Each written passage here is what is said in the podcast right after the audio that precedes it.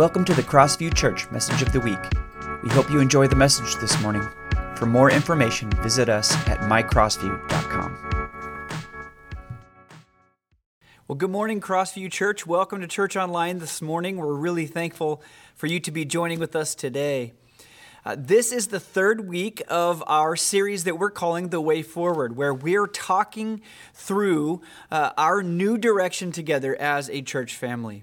And we're so excited about where God is leading us. And it's been really great to spend the last few weeks diving into our process. Speaking of diving into our process, we want to continually remind you that all of these messages, um, all of our written material, and discussion videos between Pastor Holly and I can all be found on our website. Uh, we, want you, we want to encourage you to go there and look through all the material, watch these videos, and just dive into this whole process more and more. So, week one, we introduced our discipleship pathway and we talked about our first step, which was biblical teaching.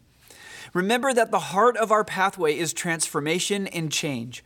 We want to see everyone connected with Crossview to be growing in their relationship with Jesus, growing closer with other people, and taking loving action in the world around us.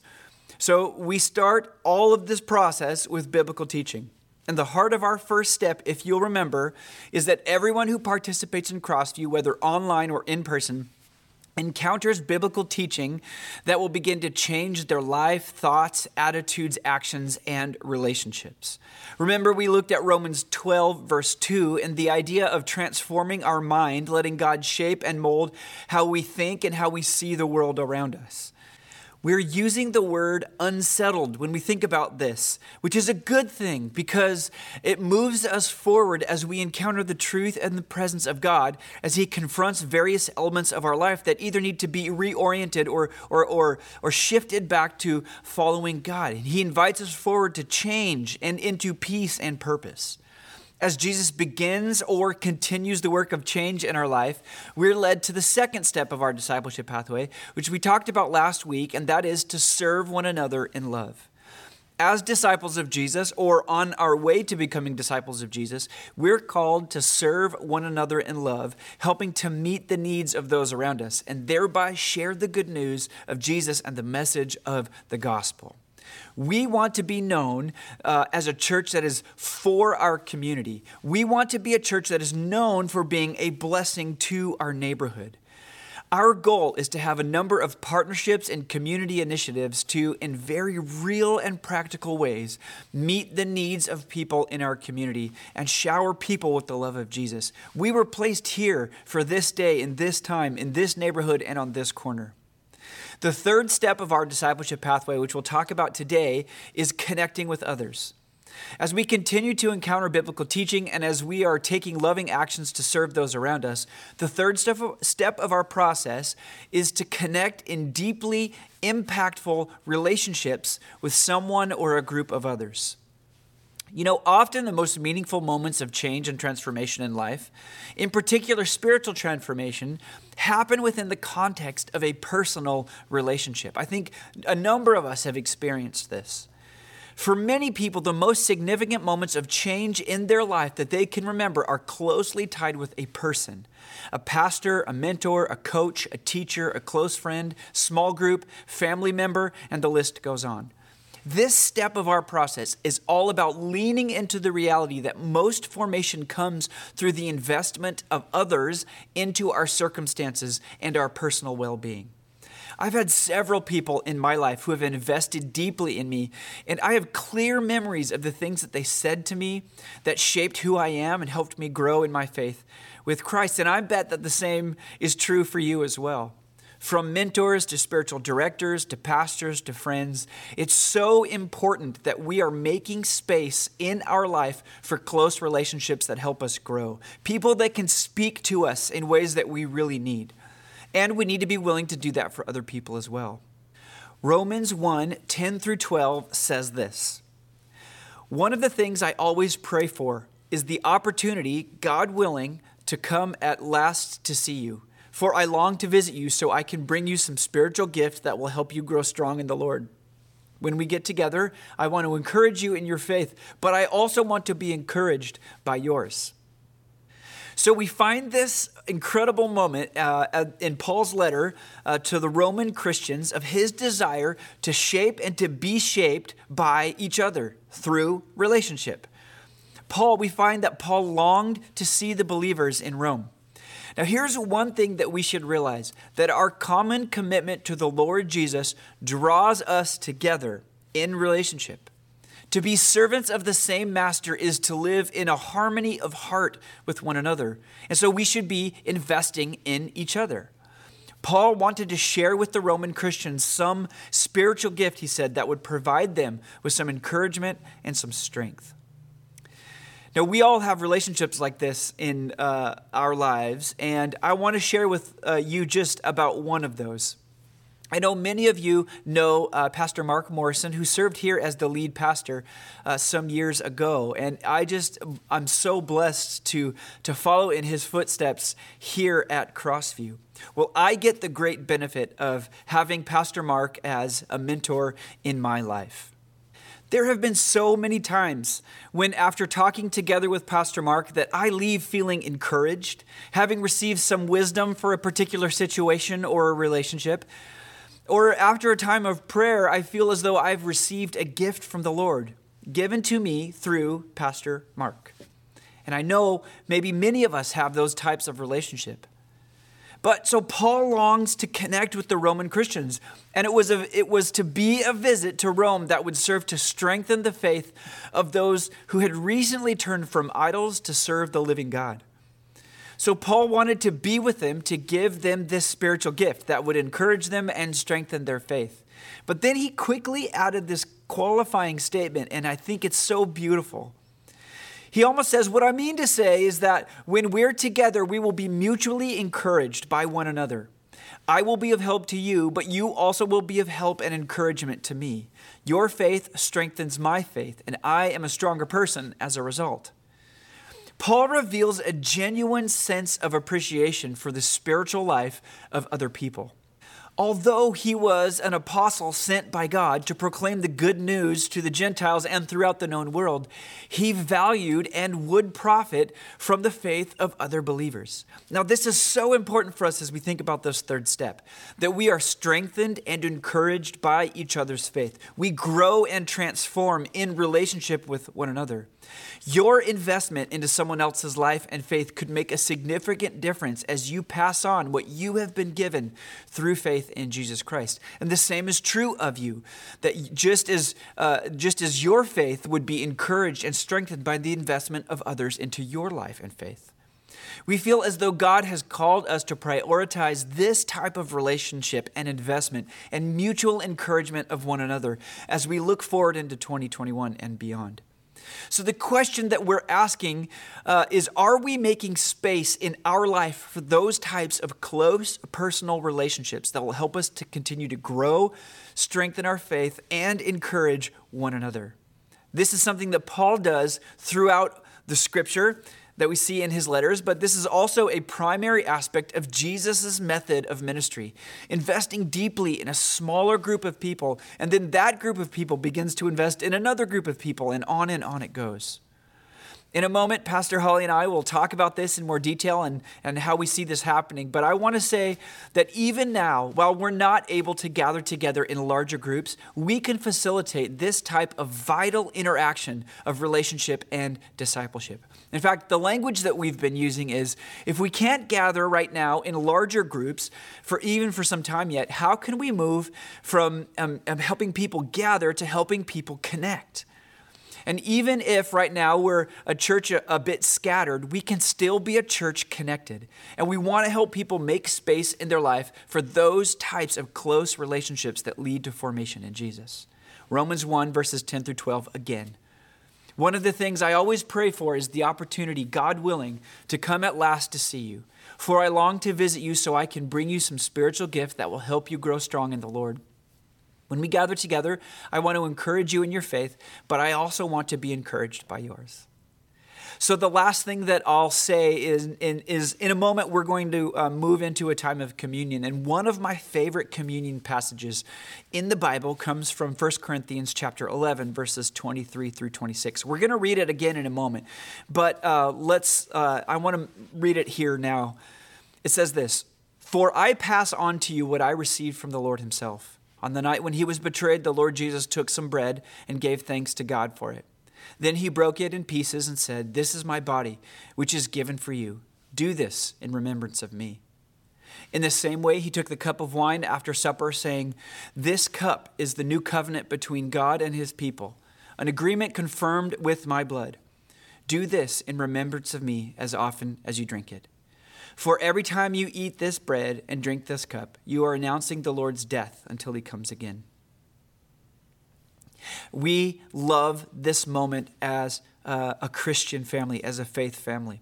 It's a significant moment for each of us. And remember something that uh, even though Paul is considered an apostle, that he was never actually physically with Jesus. His, con- his conversion and his ministry happened well after Jesus had died. But look at what he says in verse 23, and this is so important for us today as we think about this third step of our process. In the, in the beginning of this passage, in verse 23, it says this For I pass on to you what I received from the Lord himself. Isn't that beautiful? I hope that this is motivating and encouraging to you that we all have a responsibility to be disciples who pass on what we have received from the Lord Himself. We've been shaped and formed, beginning with biblical teaching. We're serving others and taking loving action in the world around us. And we want to pass on what we've received as we make space in our life for close relationships, close personally transformative relationships as we want to grow closer to Jesus, closer with other people, and take loving action in our world. Let's discuss this together with Pastor Holly. Well, hello, everyone. Good morning to this part of our conversation. Hi, Pastor Holly. Hi, how are you? Good, I'm doing well. How are you? I'm, so far, so good. So yeah. far, so good. This is great. I really have loved these conversations yeah. over these past couple of weeks. We're just getting an opportunity to talk through our discipleship pathway yeah. and kind of di- dive into a little bit more. Yeah, it's good stuff. This is this, these have been fun conversations. Yeah, yeah. they have. We just want to remind you all. Uh, I know I reminded you just a moment ago um, in the message as well, but uh, you can see all of these conversations, mm-hmm. read through more written material and longer conversations between Pastor Holly and I at our website at mycrossview.com, and uh, go click on. You'll see it says discipleship pathway right on the main page, and that'll take you where you need to go. Yeah, yeah, yeah. it's good. You can pause and was gonna say rewind. That yeah. kind of dates me, doesn't it? it a little does. bit. Yeah, Go so back funny. in the video. Yeah, yeah. Just rewind. You know. Okay, yeah. yeah. Uh-huh.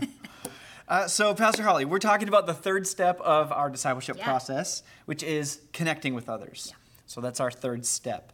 Uh, so, let's talk a little bit about the heart um, of this process. We just kind of walked through that um, theologically and biblically mm-hmm. uh, using this, the example of Paul writing to the Roman Christians.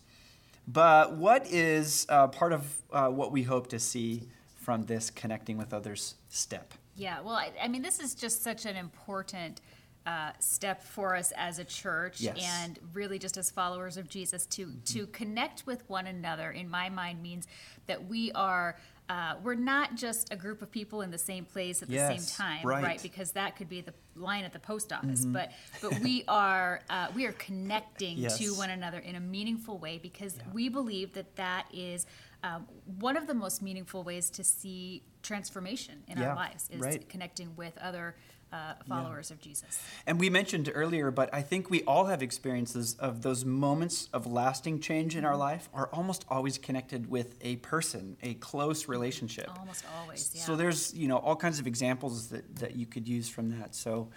Uh, but but that's the thing is that we in this step really want to emphasize are we making space in our life for those kinds of relationships? I think mm-hmm. you you just said it so well that we don't want to just be a people that are gathered together in the same room. Right. But we want to be people that are making space in our life to be in relationship with other people that help us change. Right.